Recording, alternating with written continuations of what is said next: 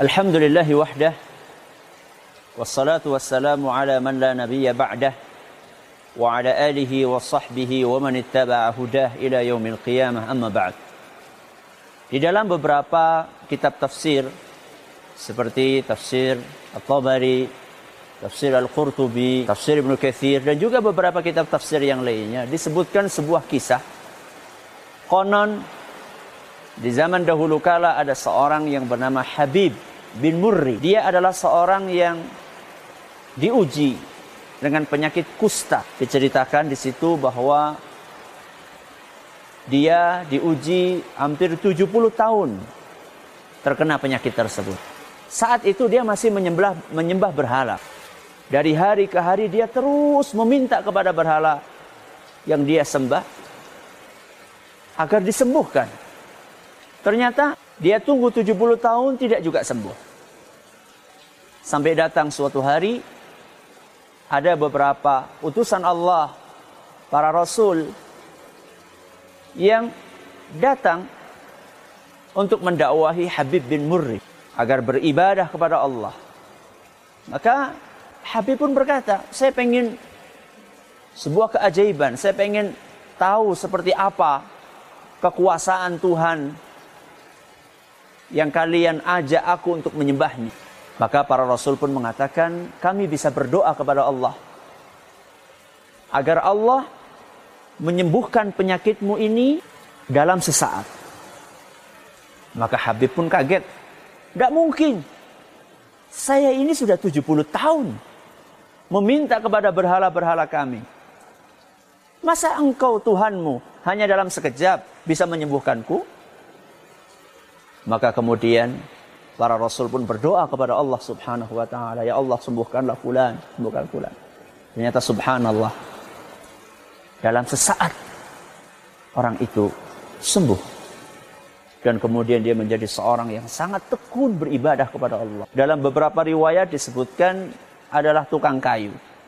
Dia kerja dari pagi sampai sore. Nanti dapat berapa? Separohnya dia infakkan. Dia isi hari-harinya dengan ibadah kepada Allah sebagai wujud syukur dia kepada Allah. Dan dia ingin menularkan hidayah yang dia dapatkan kepada orang lain kepada masyarakat kampungnya. Dan ternyata ketika para rasul tersebut ingin mendakwahi masyarakat kampungnya, apa respon masyarakat kampungnya? Mereka ingin membunuh para rasul. Habib bin Murri, dia ingin berjuang untuk agama ini. Allah ceritakan apa yang dia lakukan dalam Al-Quran surat Yasin ayat 20. Waja'a min aqsal madinati rajulu yas'a. Berlarilah dari ujung kampung seorang. Di situ tidak disebutkan namanya. Rojulun, seseorang. Si fulan, si anu. Sambil berlari dia berkata, Ya qaumi tabi'ul mursalin. Wahai kaumku, ikutilah dakwah para rasul ini. Ittabi'u man la yas'alukum ajra wa hum muhtadun. Ikutilah orang-orang yang berdakwah tanpa minta upah. Konon setelah itu Habib bin Murri ini dibunuh oleh kaumnya. Karena mereka sudah terlanjur emosi. Akan tetapi Allah abadikan perjuangan yang ditorehkan oleh seorang Habib bin Murri Walaupun di dalam Al-Quran namanya tidak disebut. Wajah amin aqsal madinati rajulun yas'a. Datang seorang laki-laki. Tidak disebutkan namanya. Dan tidak penting orang tahu nama kita. Yang paling penting adalah sebesar apa perjuangan kita untuk agama. Orang tidak kenal tidak masalah. Orang tidak tahu siapa kita tidak masalah. Yang penting apa yang sudah kita perjuangkan untuk agama ini. Anda berjuang di balik layar, walaupun orang tidak tahu, ketika Anda tulus dan ikhlas, Anda akan mendapatkan pahala. Akan diabadikan oleh Allah subhanahu wa ta'ala. Allah tidak akan pernah menyia-nyiakan ketulusan usaha seorang hamba untuk membela agamanya maka berjuanglah walaupun Anda tidak dikenal. Mudah-mudahan bermanfaat. Wassallallahu ala sayyidina wa nabiyina Muhammadin wa ala alihi wa sahbihi ajma'in. Wa akhiru da'wana rabbil alamin. Berdakwah hanya dengan Rp20.000. Dengan bergabung dalam program ini, Anda telah berpartisipasi dalam penyebaran dakwah melalui Radio Tarbiyah Sunnah 1476 AM yang siaran selama 24 jam serta Tarbiyah Sunnah Channel di YouTube. Kirim donasi ke rekening Bank Syariah Indonesia 777 1014 768 atas nama Tarbiyah Sunnah garis miring media.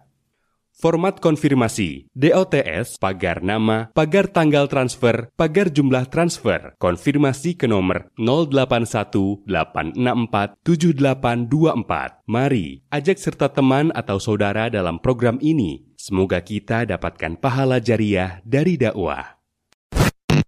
Karena dakwah menyebarkan agama Allah. Karena dakwah menyebarkan agama Allah. Di jalan Allah. Di jalan Allah. Lillah. Niatnya ikhlas karena Allah. Nyunnah. Cara dakwah yang dilakukannya di atas sunnah Rasul Sallallahu Alaihi Wasallam. Merenah maksudnya merenah, merenah maksudnya proporsional. Caranya tepat, momennya juga pas. Itu yang kemudian menjadi moto radio ini. أعوذ بالله من الشيطان الرجيم. قل هذه سبيلي. قل هذه سبيلي. أدعو إلى الله. أدعو إلى الله على بصيرة أنا ومن اتبعني. وسبحان الله. وسبحان الله. وسبحان الله وما أنا من المشركين. Radio Tarbiyah Sunnah 1476 kHz Lillah Nyunnah Mernah.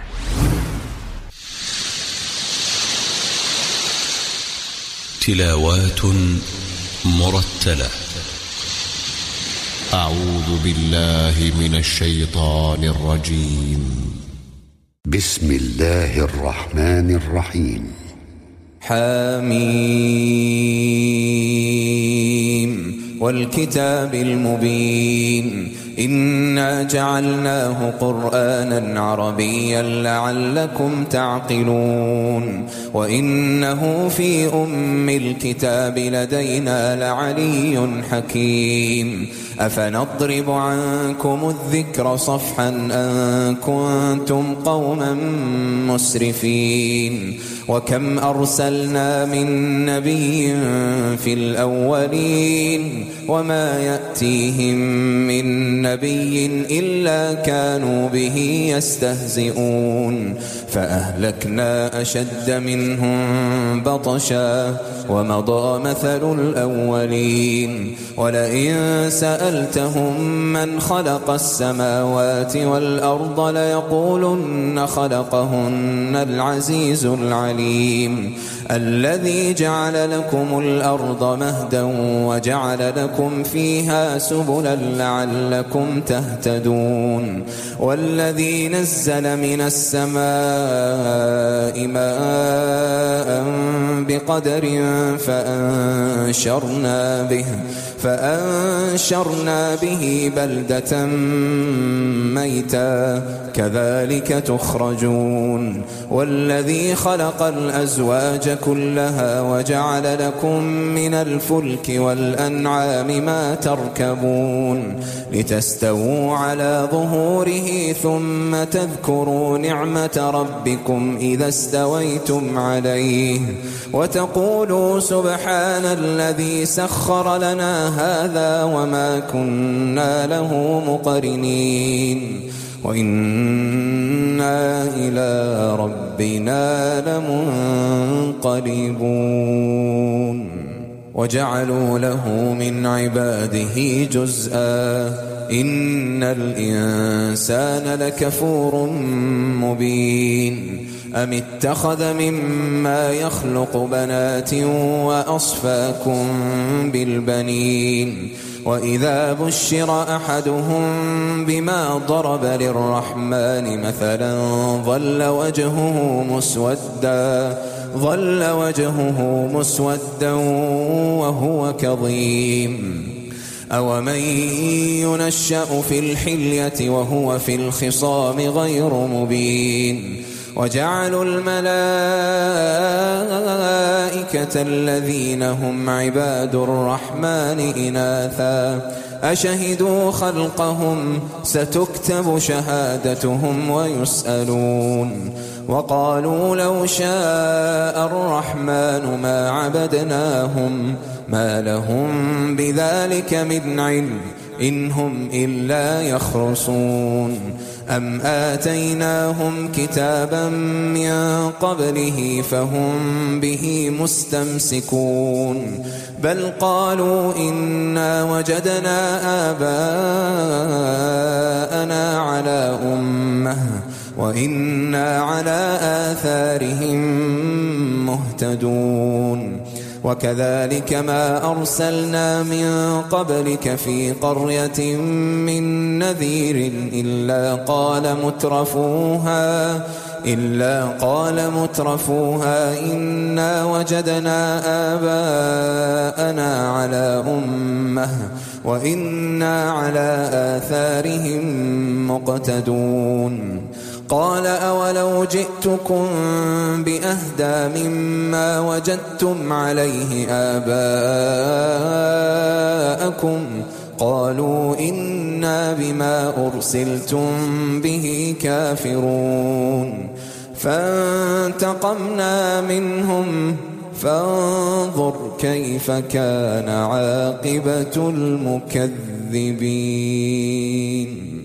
وإذ قال إبراهيم لأبيه وقومه إنني براء مما تعبدون إلا الذي فطرني فإنه سيهدين وجعلها كلمة باقية في عقبه لعلهم يرجعون بل متعت هؤلاء وآباءهم حتى جاءهم الحق ورسول مبين. ولما جاءهم الحق قالوا هذا سحر وإنا به كافرون. وقالوا لولا نزل هذا القرآن على رجل من القريتين عظيم. أهم يقسمون رحمة ربك؟ نحن قسمنا بينهم معيشتهم في الحياة الدنيا ورفعنا بعضهم فوق بعض درجات ليتخذ بعضهم بعضا سخريا ورحمة ربك خير مما يجمعون. ولولا أن يكون الناس أمة واحدة لجعلنا لمن يكفر بالرحمن لبيوتهم سقفا من فضة سقفا من فضة ومعارج عليها يظهرون.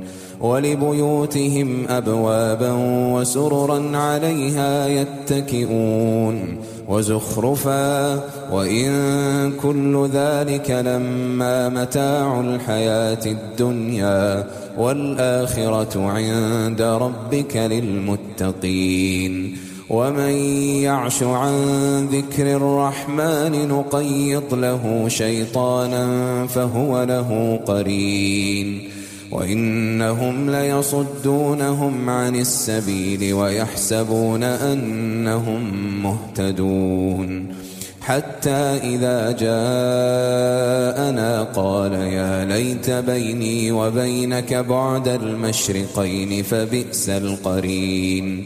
ولن ينفعكم اليوم إذ ظلمتم أنكم في العذاب مشتركون أفأنت تسمع الصم أو تهدي العمي ومن كان في ضلال مبين فإما نذهبن بك فإنا منهم منتقمون أو نرينك الذي وعدناهم فإنا عليهم مقتدرون. فاستمسك بالذي أوحي إليك إنك على صراط مستقيم. وإنه لذكر لك ولقومك وسوف تسألون. واسأل من أرسلنا من قبلك من رسلنا أجعلنا من دون الرحمن آلهة يعبدون. ولقد أرسلنا موسى بآياتنا إلى فرعون وملئه فقال إني رسول رب العالمين. فلما جاءهم بآياتنا إذا هم منها يضحكون وما نريهم من آية إلا هي أكبر من أختها وأخذناهم بالعذاب لعلهم يرجعون وقالوا يا أيها الساحر ادع لنا ربك بما عهد عندك إننا لمهتدون. فلما كشفنا عنهم العذاب إذا هم ينكثون. ونادى فرعون في قومه قال يا قوم أليس لي ملك مصر وهذه الأنهار تجري من تحتي أفلا تبصرون أم أنا خير من هذا الذي هو مهين ولا يكاد يبين فلولا ألقي عليه أسورة من ذهب أو جاء معه الملائكة مقترنين فاستخف قومه فأطاعوه إنهم كانوا قوما فاسقين فلما آسفونا انتقمنا منهم فأغرقناهم أجمعين فجعلناهم سلفا ومثلا للآخرين. ولما ضرب ابن مريم مثلا إذا قومك منه يصدون. وقالوا أآلهتنا خير أم هو؟ ما ضربوه لك إلا جدلا بل هم قوم خصمون. إن هو إلا عبد أنعمنا عليه وجعلناه مثلا لبني إسرائيل ولو نشاء لجعلنا منكم ملائكة في الأرض يخلفون وإنه لعلم للساعة فلا تمترن بها واتبعون هذا صراط مستقيم ولا يصدنكم الشيطان إنه لكم عدو مبين ولما جاء عيسى بالبينات قال قد جئتكم بالحكمة ولأبين لكم بعض الذي تختلفون فيه. فاتقوا الله وأطيعون. إن الله هو ربي وربكم فاعبدوه. هذا صراط مستقيم. فاختلف الأحزاب من بينهم فويل للذين ظلموا من عذاب يوم أليم هل ينظرون إلا الساعة أن تأتيهم بغتة وهم لا يشعرون الأخلاء يومئذ بعضهم لبعض عدو إلا المتقين. يا عباد لا خوف عليكم اليوم ولا أنتم تحزنون. الذين آمنوا بآياتنا وكانوا مسلمين. ادخلوا الجنة أنتم وأزواجكم تحبرون. يطاف عليهم بصحاف صحاف من ذهب وأكواب. وفيها ما تشتهيه الأنفس وتلذ الأعين. وأنتم فيها خالدون. وتلك الجنة التي أورثتموها بما كنتم تعملون لكم فيها فاكهة كثيرة منها تأكلون إن المجرمين في عذاب جهنم خالدون لا يفتر عنهم وهم فيه مبرسون وما ظلمناهم ولكن كانوا هم الظالمين ونادوا يا مالك ونادوا يا مالك ليقض علينا ربك. قال إنكم ماكثون لقد جئناكم بالحق ولكن أكثركم للحق كارهون أم أبرموا أمرا فإنا مبرمون أم يحسبون أنا لا نسمع سرهم ونجواهم بلى بلى ورسلنا لديهم يكتبون قل إن كان للرحمن ولد فأنا أول العابدين. سبحان رب السماوات والأرض رب العرش عما يصفون. فذرهم يخوضوا ويلعبوا حتى يلاقوا يومهم الذي يوعدون وهو الذي في السماء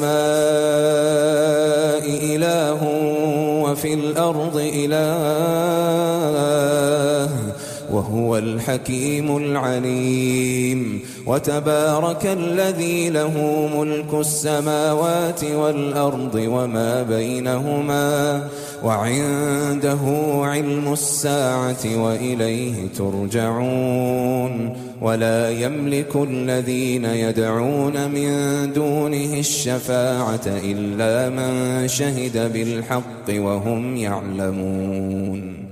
ولئن سألتهم من خلقهم ليقولن الله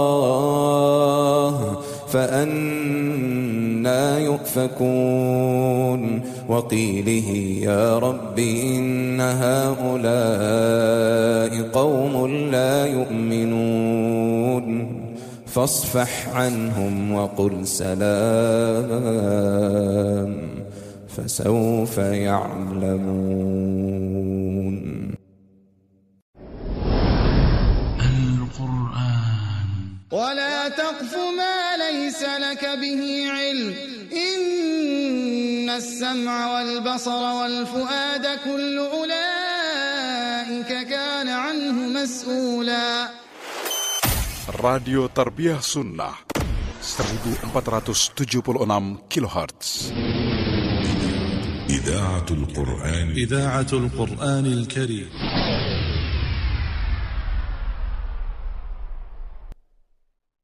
Bagaimana kisos bagi orang yang merokok karena sudah zalim kepada orang lain?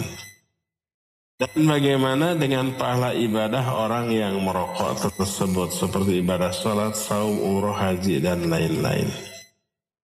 Kan kaget ya, saya tidak mau main-main dalam urusan ibadah perokok itu ditolak berdasarkan nas ayat. Allah menyatakan inna salata tanha anil fahsya'i wal munkar. Salat bisa mencegah dari perbuatan keji dan munkar. Keji itu perbuatan yang merugikan diri sendiri. Tidak merugikan orang lain seperti berzina. Berzina merugikan orang lain? Tidak. Demi dirinya sendiri yang rugi. Makanya disebut innahu kana fahisyah. La taqrabu zina.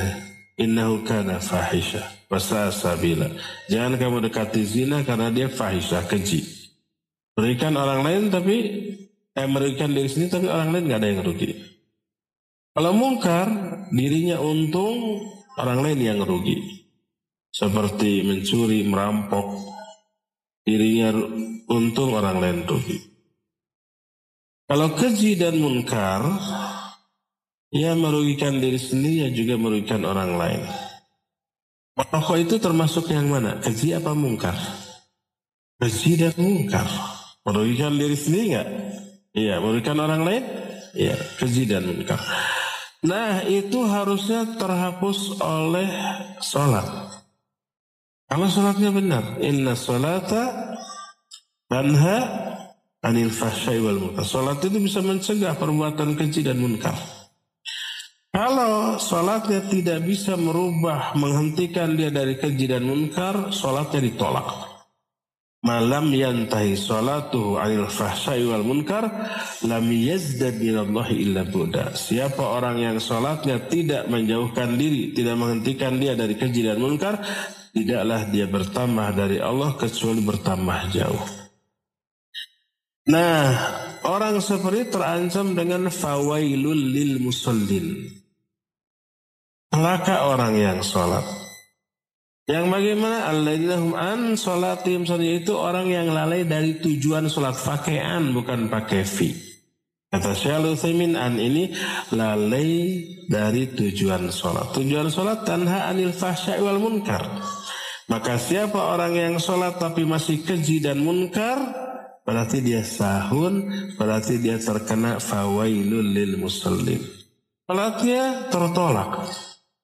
Demikian juga dengan ibadah-ibadah yang lainnya. Rajin sholat, rajin saum, rajin umrah, rajin haji, rajin merokok. Bahkan ketika hajinya, ketika uh, umrahnya merokok. Saya sempat berantem di hotel. Gak berantem sih. Hanya omong-omong aja. Di hotel pelenyun. Orang pakai pakaian ini mau mau mau mau umroh. Pakai pakaian ihram di bukan di lobi ini di gang di lantai berapa satu lantai dengan saya sambil nunggu di lift pelenyun pelenyun muluk ke mana-mana. Itu kan ber AC ya nggak ada jendela ya. Jadi si asap rokoknya apa? Muter. Duh kita sudah batuk. Ngomong baik-baik malah urus diri sendiri jangan urus orang lain. Aduh namun lain di Mekah. Di Bandung. Mal di kukumaha kasihan atau gelut mah. Jadi nggak bisa diomongin ya. Itu keji dan mungkar. Merugikan diri sendiri merugikan orang lain. Nah seluruh ibadah tujuan utamanya menghapus karakter keji dan munkar. Sehingga siapa yang orang ibadah tapi tetap keji dan munkar, ibadahnya itu tertolak. Hati-hati ya bagi para perokok ini karena berisiko tertolaknya ibadah yang kita lakukan. Allahu a'lam. Semoga Allah memberi hidayah kepada para perokok untuk berhenti. Radio Tarbiyah Sunnah 1476 kHz.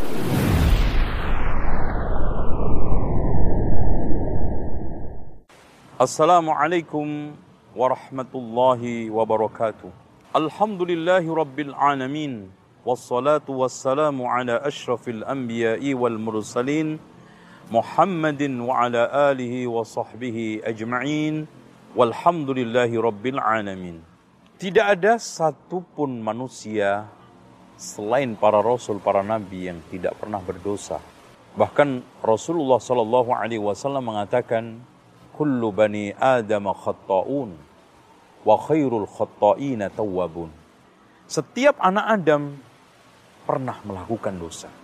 Dan sebaik-baik orang yang berdosa adalah yang mau menyesali akan dosa-dosanya dengan cara bertaubat-taubat dan nasuhah. Malah Allah Subhanahu wa taala menantang lewat satu hadis laulam tudhnibu. Kalau seandainya kalian tidak bisa berbuat dosa la dhahaballahu bikum. Allah akan menyiapkan kalian wala ja'a biqaumin yudhnibun. Dan Allah Subhanahu wa taala akan ganti kaum yang bisa berbuat dosa. Thumma yastaghfirullah thumma yastaghfirullah ta'ala. Kemudian mereka beristighfar kepada Allah Subhanahu wa taala. Faghfarallahu lahum. Allah mengampuni mereka. Dengan demikian kita sebagai seorang muslim yang ingin sukses yang hari-hari selalu dipenuhi dengan dosa tidak ada cara lain tidak ada solusi kecuali kita harus bertaubat kepada Allah Subhanahu wa taala. Dengan demikian, ciri seorang mukmin al-muttaqun, orang yang beriman dan bertakwa. Walladzina idza fa'alu fahishatan aw zalamu anfusahum dzakarullaha wastaghfaru lidunubihim wa may yaghfiru dzunuba illa Allah wa lam yusirru ala ma fa'alu wa hum ya'lamun. Walladzina fa'alu fahishatan aw zalamu anfusahum dzakarullah.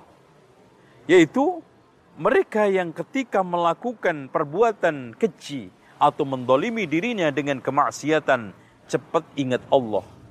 Karena dia sadar tidak ada zat yang mengampuni dosa kecuali Allah. Maka seharusnya seorang mukmin ketika berbuat dosa tidak curhat sama manusia, siapa pun orangnya, termasuk ulama besar curhatlah kepada Allah. Dan sifat utama seorang muttaqin adalah walam yusirru ala ma fa'alu wa hum ya'lamun. Tidak terus-menerus melakukan kemaksiatan sementara dia sadar itu dosa. Sehingga ada suatu kaidah tidak ada dosa besar bersama istighfar dan tidak ada dosa kecil karena dilakukan israr yaitu terus-menerus. Dan istighfar memiliki faedah, taubat memiliki manfaat sangat besar. Sehingga Rasulullah SAW mengatakan, Wa innahu la qalb. Sungguh hati saya kadang gundah. Wa inni la astaghfirullah ta'ala mi'ata marratin fil yaum. Sehingga saya beristighfar kepada Allah seratus kali dalam satu hari. Namun terkadang ada di antara sebagian orang bertaubat mampu menghentikan total kemaksiatannya dan berubah menjadi orang baik istiqomah. Tapi ada-ada yang sebagian mau istiqomah, tetapi kadang-kadang tergoda melakukan kemaks eh, kemaksiatan kembali, tapi cepat kembali lagi kepada kebaikan. Ada yang sebagian mereka melakukan maksiat, tetapi tidak selang lama kembali lagi, maksiat lagi, tobat lagi, kembali lagi. Tapi ada yang mencoba untuk bertaubat, tetapi setelah itu kembali ke maksiat, tidak bisa keluar dari kemaksiatannya lagi karena masih banyak rayuan hawa nafsu dan setan untuk bertahan di dalam kemaksiatan tersebut. Maka di sini dibutuhkan sikap yang pertama adalah al-ilm, yaitu ilmu, terutama ma'rifatullah, ma'rifatul rasul, ma'rifatul dinil Islam. Dengan keilmuan, apalagi ilmu tersebut bermanfaat, membuat orang tersebut mengetahui hak-hak Allah. Demi Allah, kalau seandainya semua hamba ini mengetahui besarnya rahmat Allah dan besarnya dosa dia, maka tidak ada kecuali sikap malu. Kemudian yang selanjutnya tidak kalah pentingnya adalah berpegang teguh dengan ajaran Allah Subhanahu wa taala. Berpegang teguh dengan agama Allah Subhanahu wa taala. Karena dengan cara itu dia akan cenderung lebih bisa istiqamah. Dengan cara itu dia akan lebih bertahan di atas kebaikan tidak gampang kembali kepada keburukan. Kemudian yang ketiga yang tidak kalah pentingnya adalah membiasakan makan minum halal. Karena barang-barang yang halal ya, yang masuk ke dalam tubuh kita itu mempengaruhi jernihnya hati kita. Sehingga mudah diajak untuk ketaatan dan mudah diajak untuk mendekatkan diri kepada Allah Subhanahu wa taala. Lalu yang tidak kalah pentingnya adalah menjauhi teman-teman yang jelek karena almar'u ala dini khalilihi. Orang itu tergantung agama temannya. Dan Rasulullah Shallallahu Alaihi Wasallam mengumpamakan perumpamaan yang sangat baik. Teman yang baik seperti penjual minyak wangi. Kalau tidak beli dicolekin atau minimal kena baunya. Tetapi teman jelek seperti pandai besi, kalau tidak kena apinya, debunya, minimal bau orangnya. Walaupun kita tidak melakukan maksiat, tetapi perlakuan jelek teman kita akan dengan mudah dinisbatkan kepada kita. Lalu yang tidak kalah pentingnya adalah menjauhi berlebihan di dalam makan, minum, bergaul, bicara, atau nongkrong-nongkrong. Ini juga membuat keruh orang sulit untuk kembali kepada pangkuan Allah, kembali kepada ketaatan dan meninggalkan berbagai macam pelanggaran dan maksiat kepada Allah. Dan yang tidak kalah pentingnya, kita harus membaca dan membiasakan bacaan istighfar. Kenapa? Karena ibarat sekarang orang maksiat itu seperti anak jahat, jelek, durhaka yang diusir orang tuanya dari rumah. Tetapi kalau anak tersebut merengek-rengek, meminta dimaafkan, dan terus-terus mengetuk pintu agar dibukakan, maka suatu ketika ibu yang menyayang itu akan membukakan pintunya dan Allah Subhanahu wa taala lebih penyayang daripada semua itu. Dan yang tilah kalah pentingnya, kita harus berlindung dari syaitan, dari godaan syaitan yang menjerat manusia pertama dengan kekufuran dan kesyirikan. Kalau tidak bisa, maka dijerat dengan kebid'ahan, tapi tidak bisa juga dicerat dengan dosa-dosa besar. Kalau tidak bisa juga dicerat dengan dosa-dosa kecil. Dan kalau gagal pun dicerat dengan sibuk perkara mubah meninggalkan wajib. Kewajiban-kewajiban terlantar karena yang perkara-perkara mubah. Dan yang selanjutnya sibuk dengan perkara yang utama meninggalkan yang utama. Sibuk dengan tahajud, sehingga sholat subuhnya tidak dikerjakan. Sibuk dengan sodakoh, utang tidak dibayar. Dan yang terakhir dibunuh. Inilah cara-cara setan untuk menghancurkan, untuk melumatkan anak Adam. Dengan demikian, saya ingatkan kepada saudaraku seiman dan seislam. Kalau memang kita sekarang ini dibikin putus asa karena dosa kita. Aduh, saya bertobat juga, dosa lagi, bertobat dosa lagi. Ah, udah tidak bertobat. Camkan bahwa Anda mati membawa dosa lalu bertaubat itu lebih baik daripada mati membawa dosa tidak bertaubat. Taubat yang lalu untuk dosa yang lalu. Ini dosa lagi saya harus bertaubat kepada Allah Subhanahu wa taala. Dan mumpung masih ada kesempatan, innallaha yaqbalu taubatal 'abdi ma lam yughargir. Allah akan menerima taubat hambanya selagi nyawa tidak ditenggorokan. Dan yang kedua, Inna Allah yakbalu taubatul abdi malam tatul isyamsu min maghribiha. Allah akan selalu menerima taubat hambanya selagi matahari tidak terbit dari barat. Kita yakin seyakin-yakinnya semua kita pernah berdosa. Tapi Alhamdulillah Allah memberikan jalan keluar yaitu at-taubat. Ya ayyuhalladzina amanu tubu ilallahi taubatan nasuha. Wahai orang yang beriman, bertaubatlah kamu kepada Allah dengan taubatan nasuha. Taubat yang memenuhi syarat. Satu, menyesal. Kedua, melepas seluruh kemaksiatan. Yang ketiga, niat kuat untuk tidak kembali lagi. Dan kalau kaitannya hak-hak manusia, kita kembalikan. Dan juga yang tidak kalah pentingnya adalah ikhlas. Bukan karena motivasi duniawi, atau karena jabatan, atau karena sakit, tapi saya meninggalkan maksiat hanya karena Allah Subhanahu wa taala. Dan kata Rasulullah sallallahu alaihi wasallam, tuba tuba liman mala'a sahifatahu istighfaran katsira. Sungguh sangat sukses, sungguh sangat hebat orang yang memenuhi catatan amalnya dengan istighfar yang sangat banyak. Astaghfirullahaladzim alladzi la ilaha illa huwal hayyul qayyum wa atubu ilaih. Mari kita sekarang mulai meninggalkan yang buruk untuk menuju kepada kebaikan. Tidak ada sesuatu yang sulit untuk ditinggalkan. Kemaksiatan apa pun. Dan jangan putus asa. Allah subhanahu wa ta'ala mengampuni dosa seluruhnya. Wa man yaghfirud dhunuba illallah. Termasuk syirik, kufur, zina, lesbian, homoseksual, dan berbagai macam dosa-dosa lain seperti memakan riba, dan yang lainnya. Demikian, semoga Allah Subhanahu wa taala menjadikan kita innallaha yuhibbut tawwabina wa yuhibbul mutatahhirin. Termasuk ayat ini.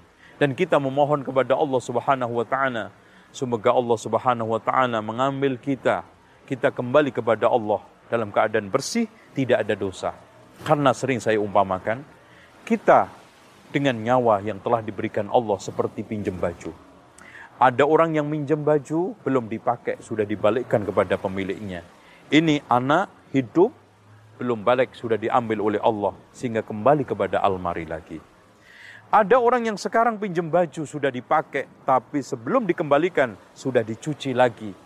Dan ini juga beruntung, yaitu orang yang sudah besar, sudah balik, berbuat dosa, tapi sebelum kembali kepada Allah, sempat bertaubat membersihkannya dan yang ketiga, ada orang yang pinjam baju. Belum sempat dicuci, sudah dipil, diambil pemiliknya. Dan otomatis nanti dicucinya adalah di neraka. Dibersihkan sesuai dengan kadar kotoran dosa tersebut. Dan yang terakhir ada orang yang pinjam baju sobek.